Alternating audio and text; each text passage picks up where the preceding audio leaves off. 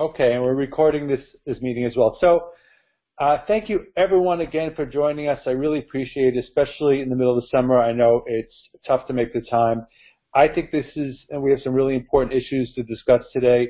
Just a note, and I'll mention this again, the program today is pretty content heavy, as you know, as you can imagine, when we talk about physician services, dental services, rehab services, they can be really complex issues.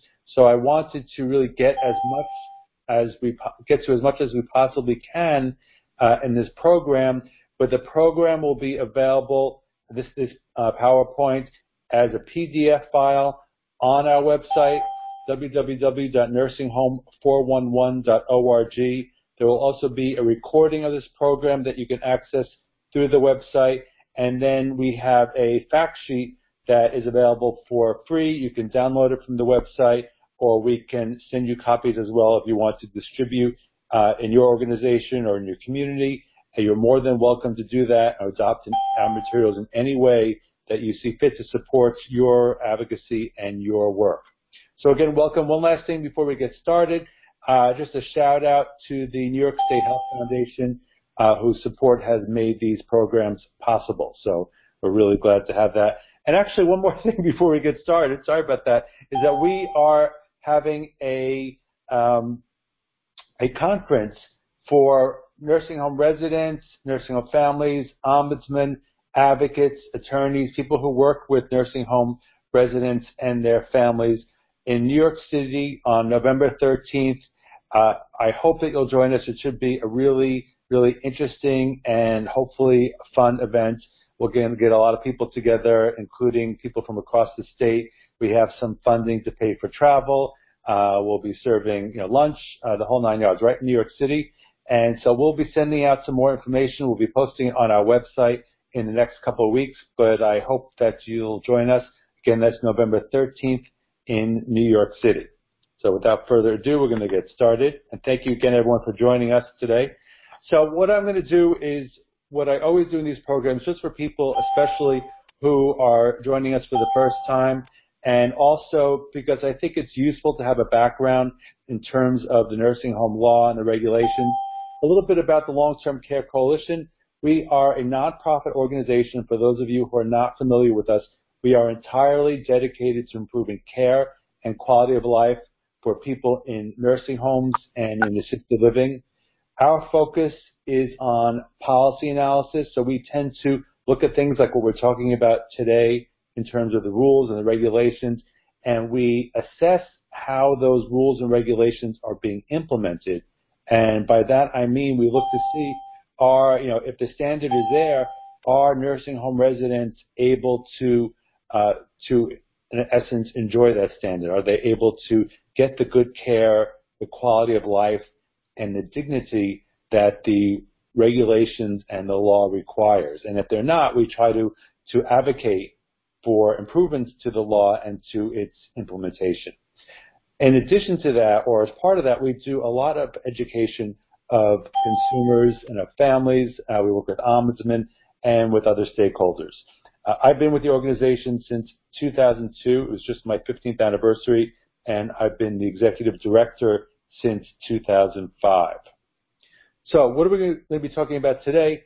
First, as I usually do, I'll provide a brief background on how the nursing home system works, just to give a framework for what we're going to be talking about and to, um, I think, help ensure that you understand, or I hope understand, what role that the rules and the regulations play or should play in the lives of our nursing home residents. And again, today's program is focused on nursing homes. Uh, the focus of the program will be on requirements for those who provide physician, dental, and rehab rehabilitation services to nursing home residents. These are issues that I know I hear about in my advocacy over and over again.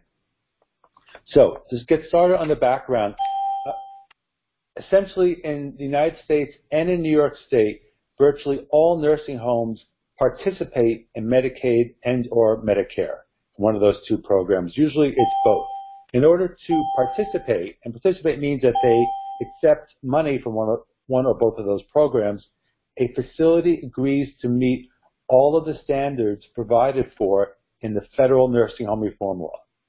Now, states can have additional protections, they can have additional standards, but no state can have less protection.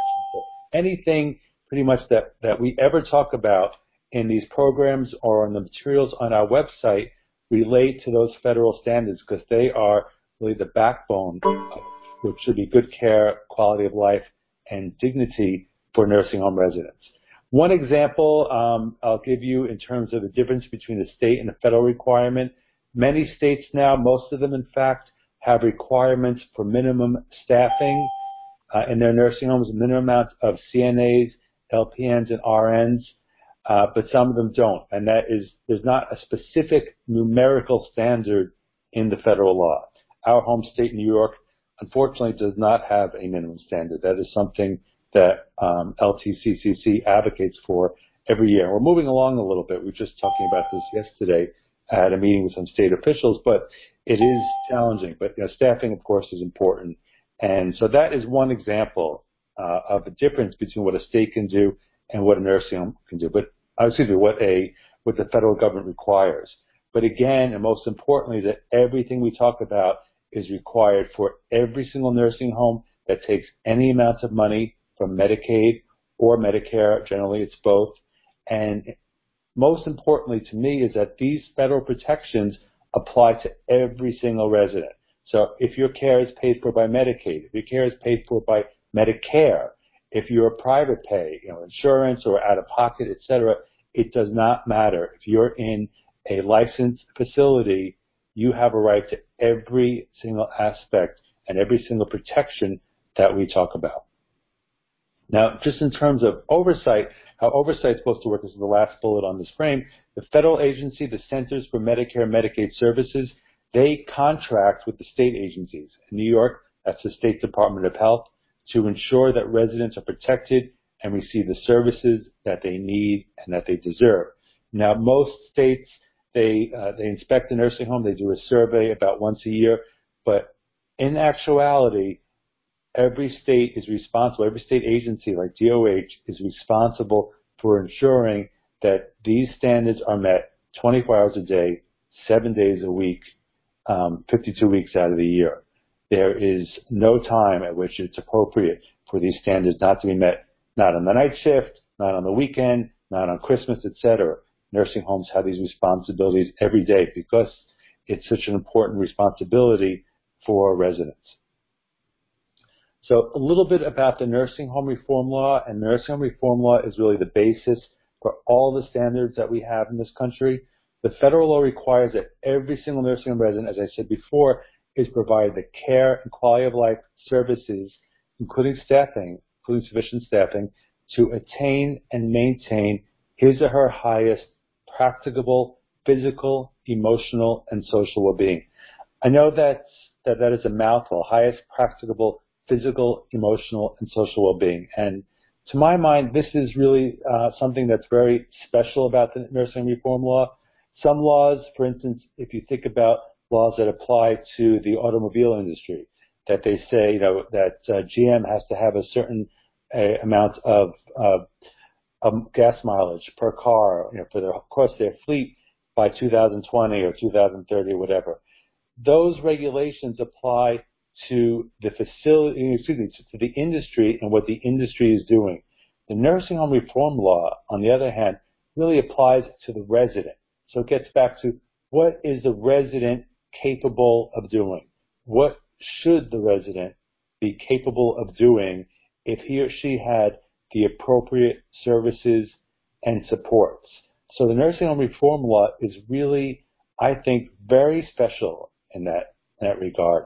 And it really, in essence, recognizes how, one, we're all individuals, but importantly, that we are human beings no matter where we are in the course of our, of our lives. Uh, it is not appropriate, as you imagine, this is something that really, really bugs me. But, you know, someone says, oh, they're old or, or whatever, but it is not appropriate for the facilities to consider, oh, that someone might, you know, someone's needs or someone's abilities were not that great. You know, the person had dementia or the person was in a wheelchair or both. And so therefore their lives don't really matter as much. That is not what the law says, and that is not what we should expect. And as I've been saying now for 15 years, that is not what I envision myself expecting if I live to be 80 or 90 or older. Importantly, and some of these we'll talk about today, but the law lays out some really good and specific standards in terms of residents' rights, in terms of care, in terms of resident choice and dignity and autonomy.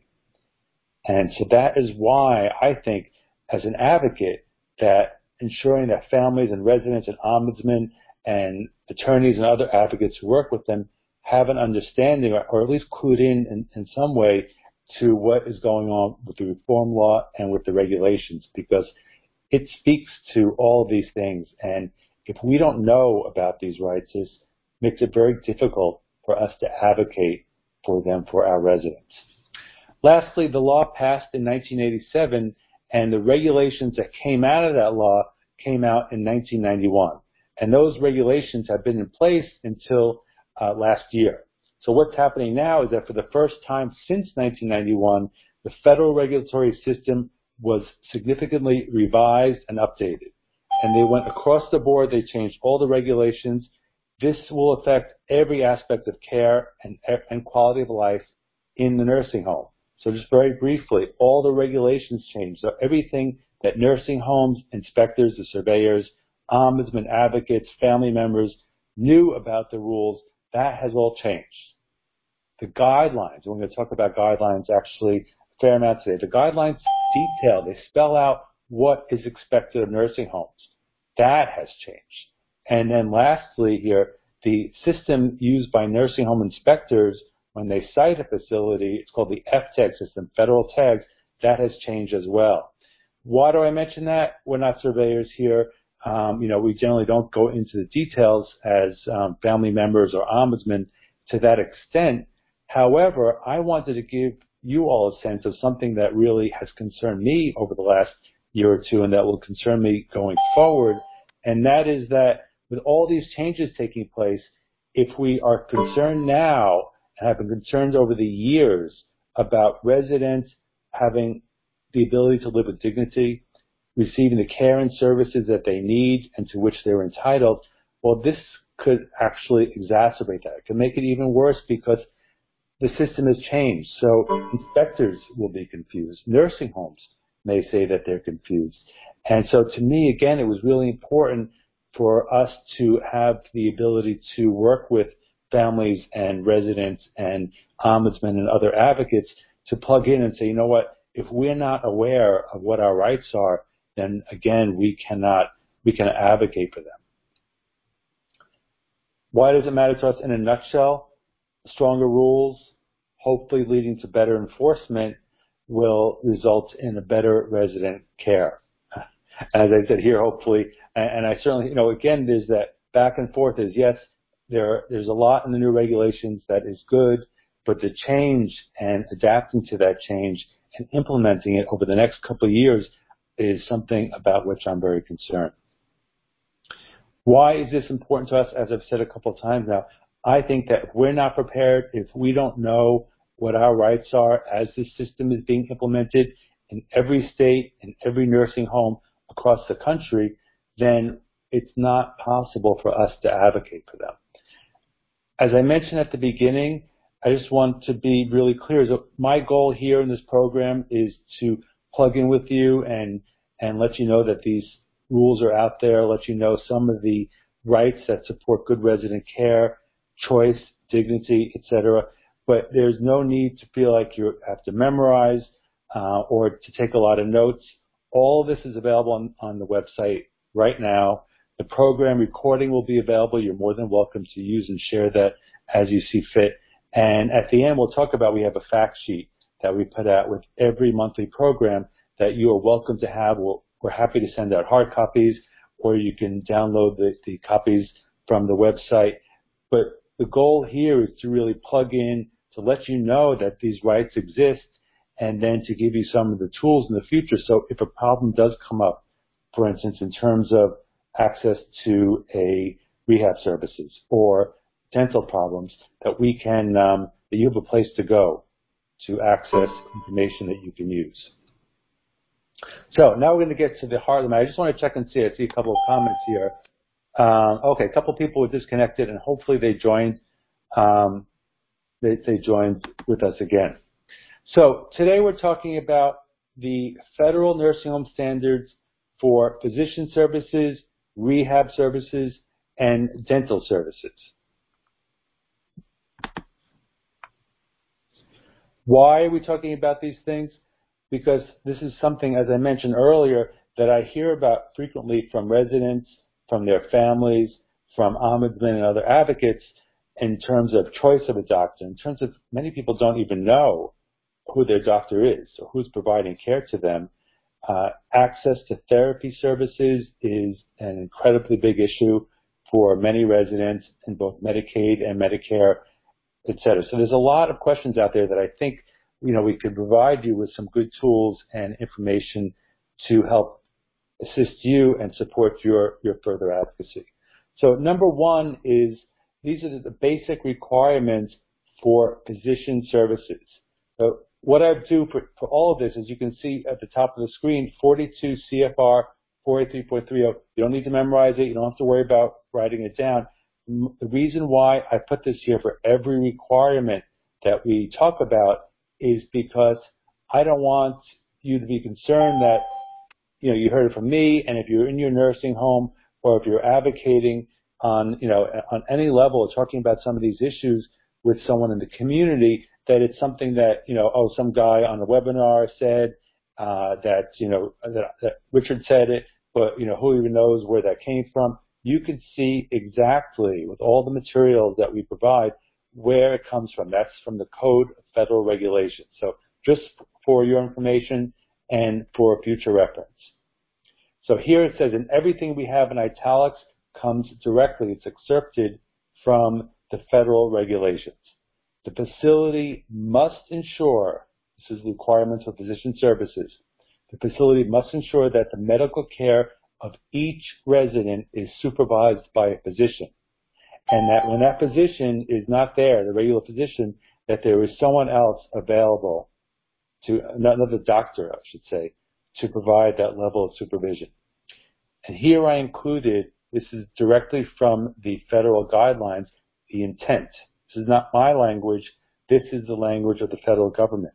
The intent of this regulation is to ensure the medical supervision of the care of each resident by a physician and that orders for the resident's immediate care needs are provided throughout the resident's stay. So here, and again, you can see it is dense. I apologize. I know because a lot of it is, um, it's dense. But I really want to just plug in with you because I hear so often from people that they don't know who their doctor is or they don't know that they have a choice of doctors. So I really wanted to give you some details, but again, all this is free. You can go to our website, you can download it, you can copy and paste things that are of interest to you, and we have the short fact sheets at the end of the program. So this is again from the guidance from the federal government when we when they talk about the term attending physician or physician, that could include a non-physician practitioner, NPP, and I defined it on the side here. Non-NPP is a non-physician practitioner, could be a nurse practitioner, a clinical nurse specialist, or a physician assistant. So one of those two people have to be, be providing this ongoing clinical supervision and care. So that person, but there, there's there's restrictions in terms of what an NPP, a non-physician practitioner, can do, and we'll talk about that. So you have that information as well. Um, the, the physician is responsible for supervising the medical care of residents. That means participating in the resident's assessment and care planning, monitoring changes in residents' medical status, and providing consultation or treatment when contacted by the facility. It also includes, but is not limited to, prescribing medications and therapy, ordering a resident's transfer to the hospital, conducting required routine visits, we'll talk more about that, or delegating to and supervising follow-up visits by the non-physician practitioner, the NPP.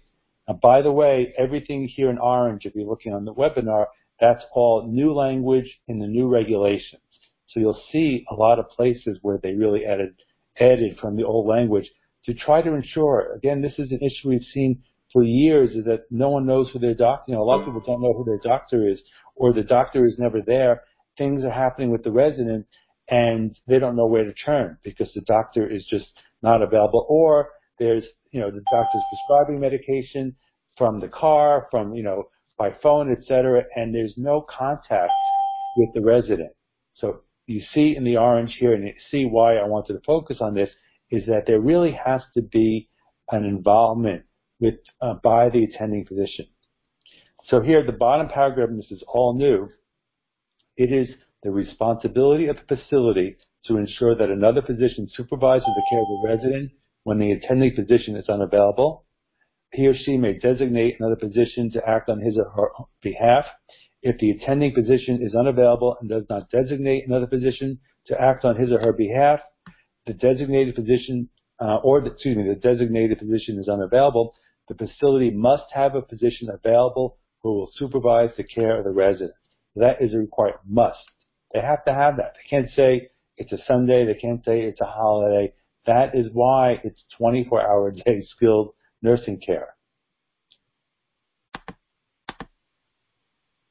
I wanted to, as you see, I called it out here in a little tab on the in yellow on the right hand side.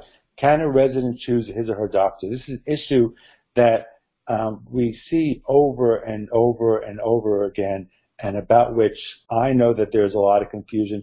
I know it's something that can be very challenging um, to advocate on behalf of a resident or, or as a resident for for oneself, but there are significant rights and protections in terms of choosing uh, a doctor. So I really wanted to detail some of that here. As you can see, because there's so much orange, a lot of this is new. CMS recognized that people were not being given the ability to have the choice that the law requires. So the resident has the right to choose his or her attending physician. The physician must be licensed to practice, and if the physician chosen by the resident refuses to or does not meet requirements specified in this part, this is the part we're talking 4, 4, excuse me, 42 CFR 483.10D. You can see it right at the top. This is it pretty much in its entirety. So if the if the um, resident refuses to or does not make requirements, I'm sorry, if the physician chosen by the resident refuses to or does not meet requirements specified in this part, the facility may seek alternate alternate physician participation, pardon me, as specified in paragraphs D4 and 5, which are below, of this section to assure provision of appropriate and adequate care and treatment. The facility must ensure that each resident remains informed of the name, specialty, and way of contacting the physician and other primary care professionals responsible for his or her care. I want to say that again. The facility must ensure that each resident remains informed of the name, specialty, and way of contacting his or her physician. Period. That to me, you know, when I was reading this and when I was writing this um, over the last uh, last weekend, and double checking the, the code just to make sure that you know I had quoted everything correctly. I, there, there were so many residents who I thought about, who I've talked to over the years, who didn't know who their doctor was, um, or didn't even really uh, weren't aware that they if they had a doctor or not. So I thought this was this was really important. Uh, number four, the facility must inform the resident if the facility determines that the physician chosen by the resident is unable or unwilling to meet requirements specified in this part and the facility is going to seek alternative physician participation to assure provision of appropriate and adequate care and treatment. You see it over and over again. The facility is responsible for assuring provision of appropriate and adequate care and treatment by a physician.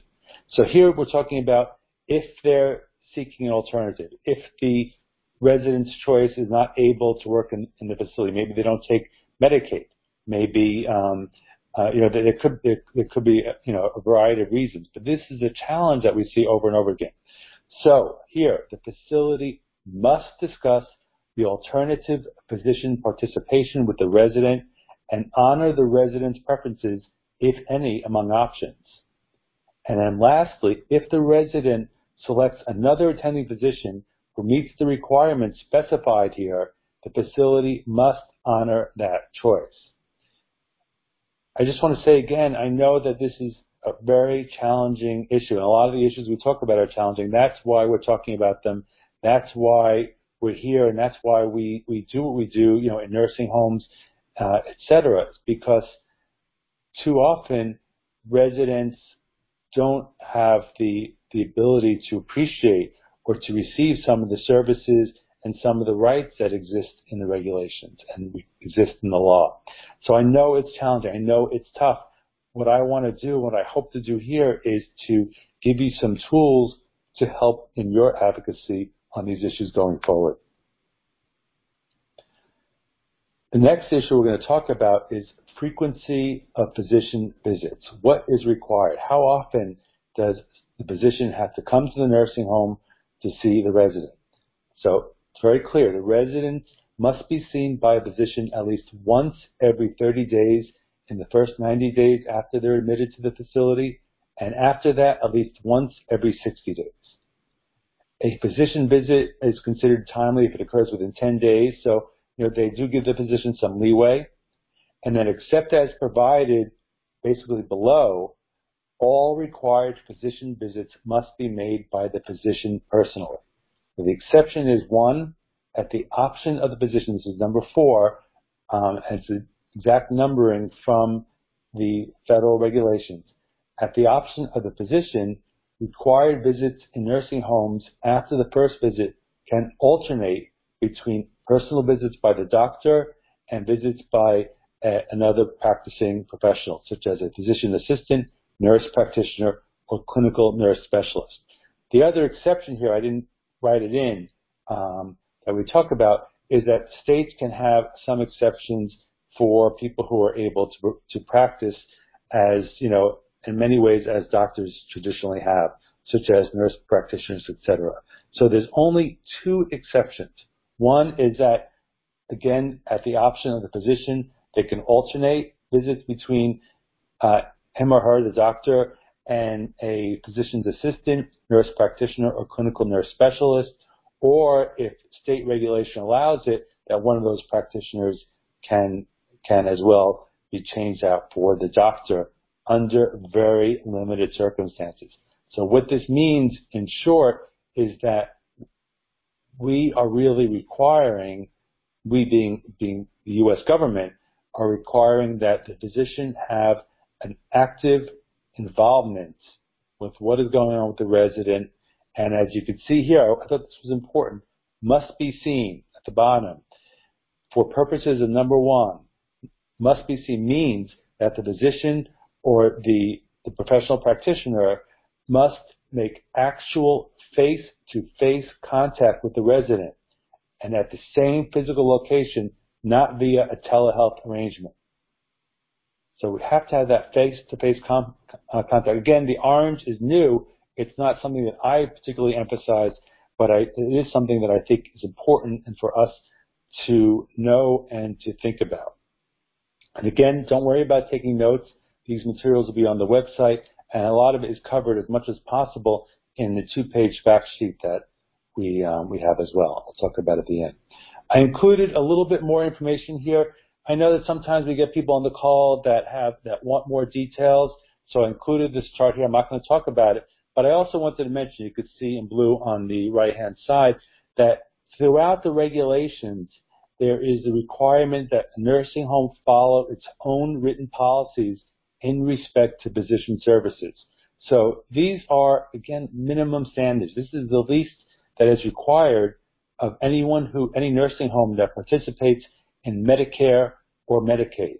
But if a facility is saying, oh, you know, you'll be seen by a doctor and it's written policies under certain circumstances or certain conditions, they must follow that and they can be cited for not following that. And they can be held accountable, most importantly, for not following it. So that is something else that's important and important support. Uh, people should be able to count on what they're told they're going to receive when they go into a facility. And so that is, uh, I think, an important way in which the government and the survey system recognizes that. We're going to move on now to rehabilitation services. And I thought it was really interesting the way that they, they, they phrased this. So again, I put the top at the top of the page the Code of Federal Regulations. This is also in the fact sheet. It's on all the materials available on the website. Not critical for you to know in your daily work, but just a good reference um, so that you uh, know it's there and you know where you can find more information.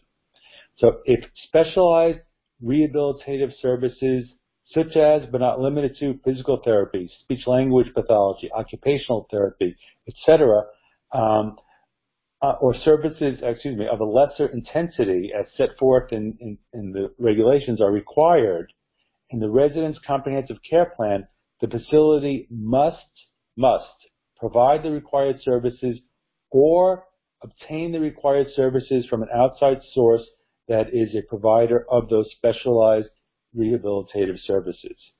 So again, the there are it comes down to I'm sorry, it really comes down to the resident's comprehensive care plan. And this is something that I talk a lot and think about a lot. Talk about a lot when I when I do programs and think about because to me the care plan is really the essence. It's the it, it, it's the, the, the place where it, it is supposed to be determined what the resident's care is going to be based upon his or her comprehensive assessment. So you have an assessment, you have the care plan that results from that assessment. There's a lot of good stuff in the new regulations about ensuring that a resident or the resident's family or other representatives can take part in an active way in the care planning. So here you have the care plan and those specialized rehab services must come out of the care plan. That is what the facility is required to provide. The intent of this regulation at the bottom now is to ensure that every resident receives specialized rehabilitative services as determined by their comprehensive plan of care to assist them to attain, maintain, or restore their highest practicable level of physical, mental, functional, and psychosocial well-being. And as I said before, um, when we talked about the nursing reform law, I know that it's a mouthful, but if you really think about it, it means it's what you are able to achieve as an individual. And I'll use the example of my Aunt Hilda, who was in a nursing home on Long Island for many years, and she lived to be over 100, and she was going to occupational therapy. They were helping her to walk up and down the hallway. And I remember going to visit her, and my my mother and my aunt were kind of laughing because she was close to 100 years old and she was getting occupational therapy, and they thought, you know, like what occupation is she going to have? She's, you know, long, long, long, long, long since retired. Well, what that means is that you know they were helping her walk up and down the hallway to ensure that she did not lose that ability. As long as she was able to, could functionally walk, she should not be, she should not be in a position where she's losing the ability to walk because there's not the services or the staff to ensure that she can maintain that ability. That, that's what we talk about when we talk about highest practicable. So it's to me, it's really such an it's a mouthful, but it's such an important foundation of everything that we have a right to expect for our residents. I want to include the definition of specialized rehabilitative services because I didn't want people to think that it means that, that you know something different from basic rehab or that it was only for special under special circumstances. So here's this is again is all new. You can see it's all in orange, and it's directly from the regulations and guidelines. Specialized rehabilitative services includes but is not limited to physical therapy, speech language pathology, occupational therapy, respiratory therapy, etc. Um, they are specialized in that they are provided based on each resident's individual assessed rehabilitative needs based on their comprehensive plan of care and can only be performed by or under the supervision of a qualified, excuse me, of qualified personnel. These services must be provided by the facility or an outside source and delivered by qualified personnel who are acting within the state's scope of practice laws and regulations meaning that people have the uh, the right uh, either through licensure or certification to be providing those services um, as practitioners. The facility must provide or arrange for the provision of specialized rehabilitative services to all residents that require these services for the appropriate length of time as assessed in their comprehensive plan of care. These services are considered a facility service provided to all residents who need them based on their comprehensive plan of care and are included within the scope of facility services. Excuse me, lastly, care provided by all facility staff must be coordinated and consistent with the specialized rehabilitative services provided by qualified personnel. So just to take a step back here, I mean, I thought this was incredibly, incredibly meaningful. That we are talking again, and they say it over and over and over again, that the services are specialized because they're tailored to the individual. They're tailored to what he or she wants his or her goals, etc. The services must be provided uh, sufficiently and with enough professionalism by the facility to ensure that the resident is able to achieve and maintain his or her highest practicable well-being. And lastly, and I thought this was really interesting, that the care provided by the facility staff must, must, not may, must be coordinated and consistent with those rehab services. So again, we're really focused here on the on the resident, on what his or her needs are, and how the facility is meeting those. And and I think a lot of this language is really, really valuable and really important uh, in supporting our advocacy to make sure that people get the care and the services that they need. So I wanted to talk a little bit about what CMS, this is again the Centers for Medicare and Medicaid Services, what they tell state surveyors to look for when they're inspecting. Um, so for each of the services noted above, surveyors should, excuse me, should determine through information obtained by observation, by interviews, and by review of resident records that the facility not only delivered these services, but that the services and interventions were monitored for their effectiveness and assisted residents to attain or maintain their highest practicable level of physical, mental, functional, and psychosocial well-being or to prevent or slow a decline in condition. So all these are so, so important. I just, I, I can't overestimate how important this is because we see cases over and over again of residents being told, well, you're not improving, uh, we're not giving you any more services. Or, you know, why should we give you services? You're, you know, you're never going to do X, Y, and Z again. That is not appropriate. So this language gives you the ability, gives you a leg, I, I would say, to stand on and to substantiate, uh, support, excuse me, your advocacy going forward. So I hope that this is this is useful. I find it very useful because a lot of these issues, again, they're tough. I'm not saying that tomorrow we're going to be able to change the world for nursing home residents, but in some small ways, I think we can, and I hope that you can, and I hope that these materials are helpful in that way. I'm going to move on now, and the last section is on dental services. Again, I know this is a very content-heavy program, even more so than usual, but all these resources, all this information is available on our website, nursinghome411.org. It's all free, uh, and I'm really happy for anyone, any organization to take it and use it as they see fit, as well as individuals, family councils, resident councils, ombudsman programs, etc. We, you know, my goal and our goal is to support your advocacy. Uh, so lastly, requirements for dental services. The facility must assist residents in obtaining routine and 24-hour emergency dental care. What is the, that's, that's the basic regulatory standard.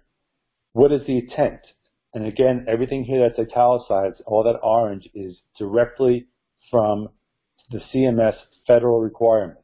The intent is to ensure that residents obtain needed dental services, including routine dental services, to ensure the facility provides the assistance needed or requested to obtain these services, to ensure the resident is not inappropriately charged for these services, and if a referral does not occur within three business days, documentation of the facilities to ensure that the resident can still eat and drink adequately while awaiting dental services, and documentation about the extenuating circumstances that led to the delay. One of the things that's, to be honest, upset me over the years, in the 15 years I've been doing this, is when I see someone who needs services and days, sometimes weeks, sometimes even months go by, and those services are not um, either provided by the nursing home or arranged for by the nursing home. And it's, you know, it could be dental services, which could include uh, getting a new bridge. Um, it could be eyeglasses. It could be a hearing aid. That is,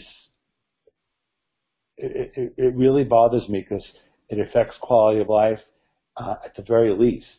And here, as you can see, when they talk about being able to eat and drink adequately, it, it certainly can relate directly or indirectly to clinical conditions as well. So this is something, it's really CMS being very clear again in this new language that they have to arrange for promptly. And if it's not happening within three business days, making sure that the resident can eat and drink and also that they have to say why, what, what happened here. A few definitions in terms of dental services. Emergency dental services, they include services needed to treat an episode of acute pain in the teeth, gums or palate, a broken or otherwise damaged tooth or teeth, or any other problem of the oral cavity that requires immediate attention by a dentist.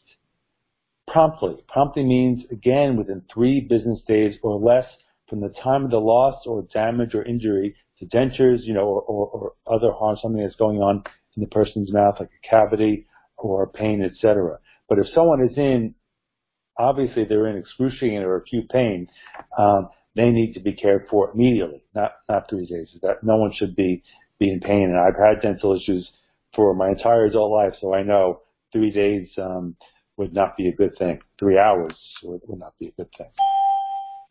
Uh, I wanted to include a bit here about the guidance for the requirements of dental services, just to give you an idea, because I know that there are differences here between someone who's Medicare and private pay or Medicaid. So I just wanted to just give you a sense of, of how CMS addresses those differences. So most importantly, fundamentally, a dentist must be available for each resident, period. The dentist can be directly employed by the facility or have a, a contractual relationship um, with the facility. The facility may also choose to have a written agreement for dentist services from a dental clinic, dental school, or a dental hygienist, all of whom are working, excuse me, under the direct supervision of the dentist. So what that means essentially is that if you have people that can't afford dental care, can't afford to hire a private dentist, uh, and the facility or their their insurance is not covering it, that the nursing home is making some arrangement with the dental school or a dental clinic, et cetera, to make sure that those services are arranged appropriately for each resident. Now, for Medicare and private pay residents, facilities are responsible for having the services available, but may bill an additional charge for those services. For Medicaid residents, the facility must provide all emergency dental services and those routine dental services to the extent covered under the Medicaid state plan. So that differs a bit from state to state. Uh, the facility must inform the resident of the deduction for the incurred medical expenses available under the Medicaid state plan and must assist the resident in applying for the deduction under Medicaid. If any resident is not able to pay for dental services, the facility should attempt to find alternative funding sources or delivery systems. Again, we're talking about, as I mentioned before, um, having a contract or a, an agreement with a dental school or for you know a dental clinic, etc. The facility must assist residents in making arrangements for transportation to their dental appointments when necessary or requested by the resident or the resident's representative. The facility should attempt to minimize the financial burden on the resident by finding the lowest cost or no cost transportation option to dental health appointments.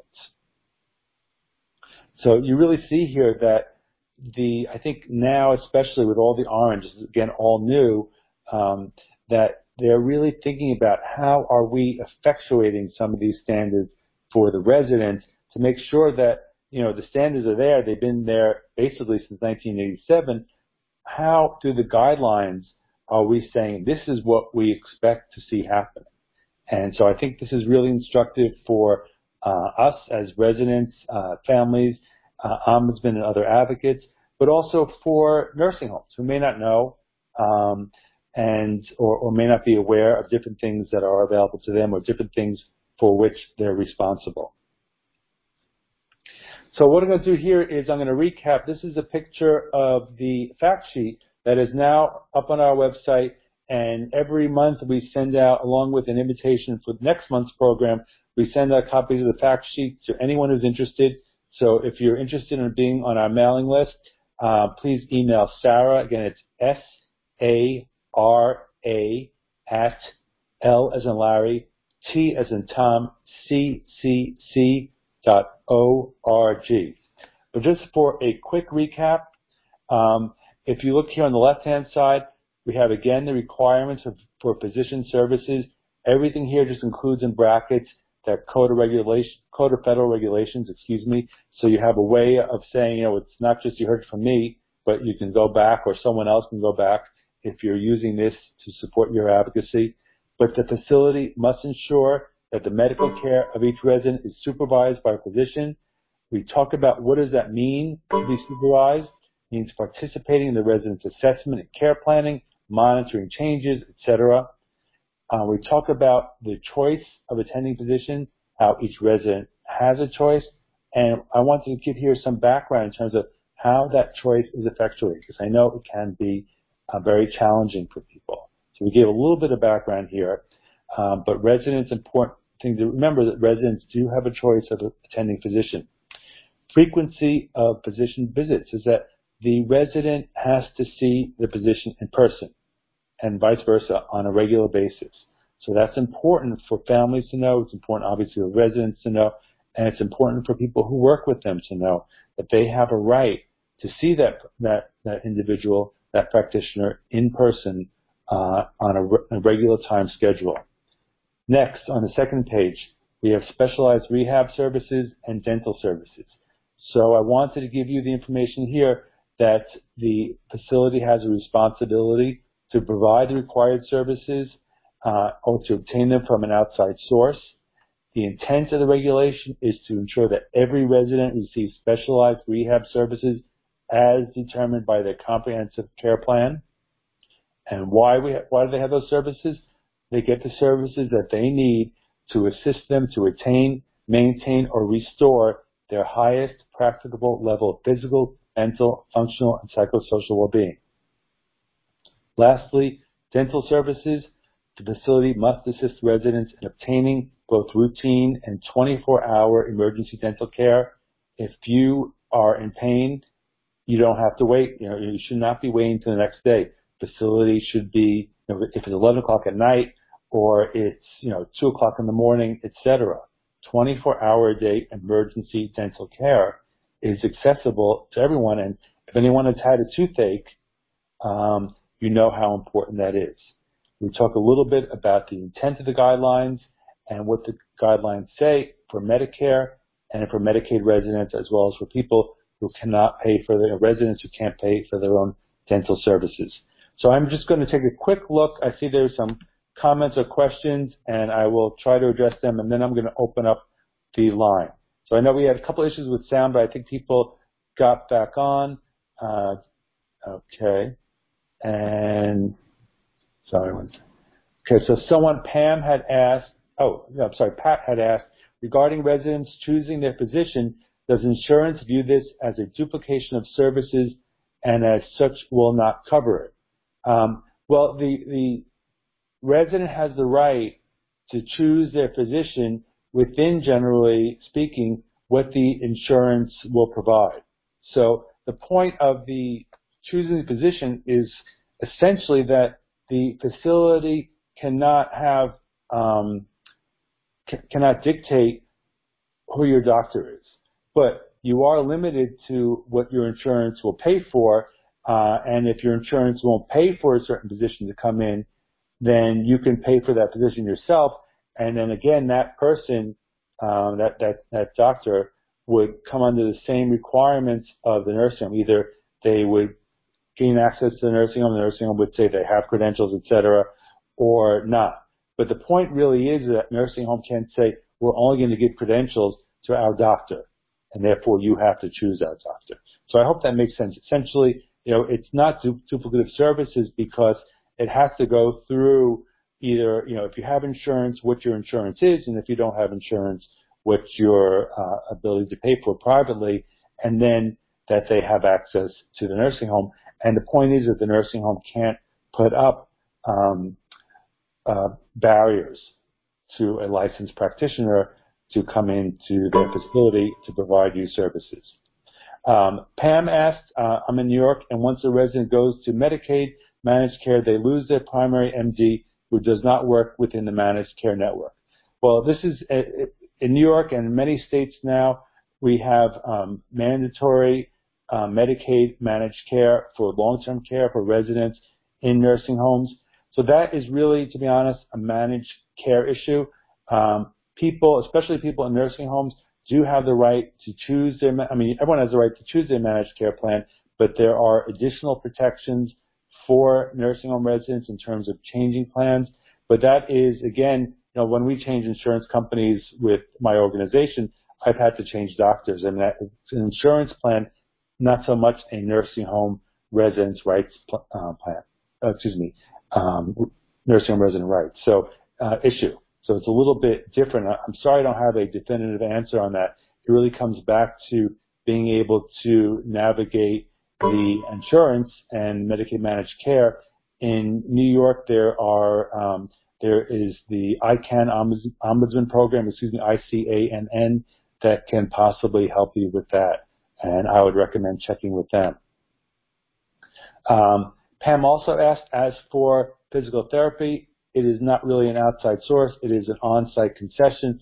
Uh, it doesn't really matter. I mean, the facility is responsible for arranging it either by someone that they are bringing in or someone that they have on staff. Um, okay. Uh, Pam asked, I've never seen dental in a care plan or even seen a dentist on site. Uh, well, that's troubling. I mean, that's one reason why I thought this was an important thing. There, there's 700 pages of regulation and guidance. So, uh, you know, we're doing these programs for a year. Clearly, it would be uh, pretty pretty boring and pretty difficult to go through all of them. But I thought dental was important for that very reason. It's because I know of too many people who don't have access to dental dental care.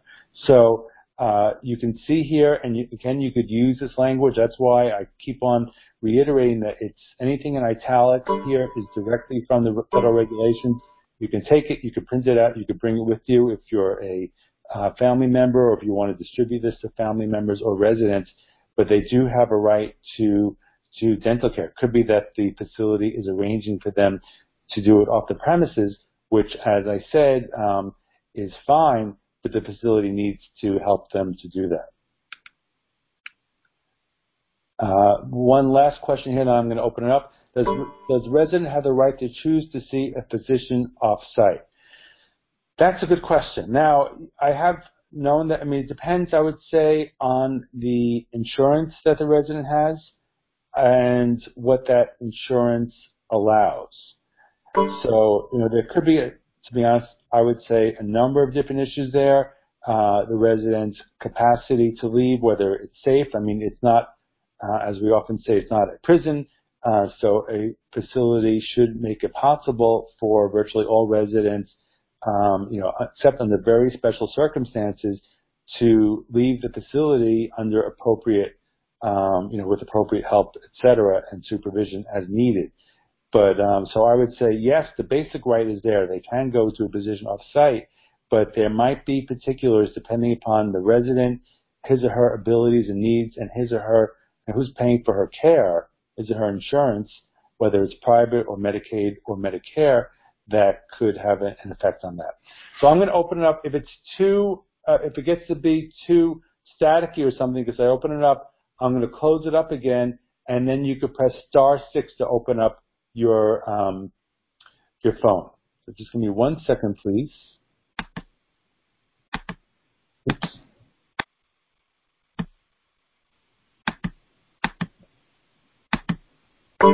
Oops. There we go. Sorry about that. Hi. So are there any questions or comments?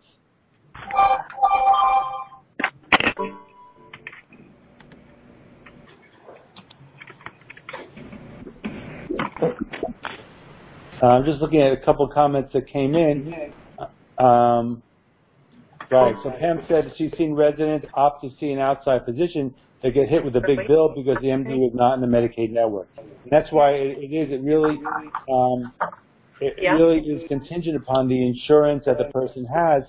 Um, and what's important is that they are operating, uh, you know, and taking action, making appointments, and, and going to doctors, knowing what the um, parameters are of their insurance.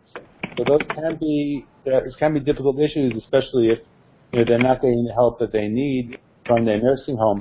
I would say I'm not sure if you're in New York or not, but in New York we do have the managed care plan now. So with going through the managed care plan, that should be an easy way of finding out in any other state. If you uh, with other people belong to other states that are in a managed care plan, they can um, you can check with that managed care plan. Great. Uh, any other questions or comments?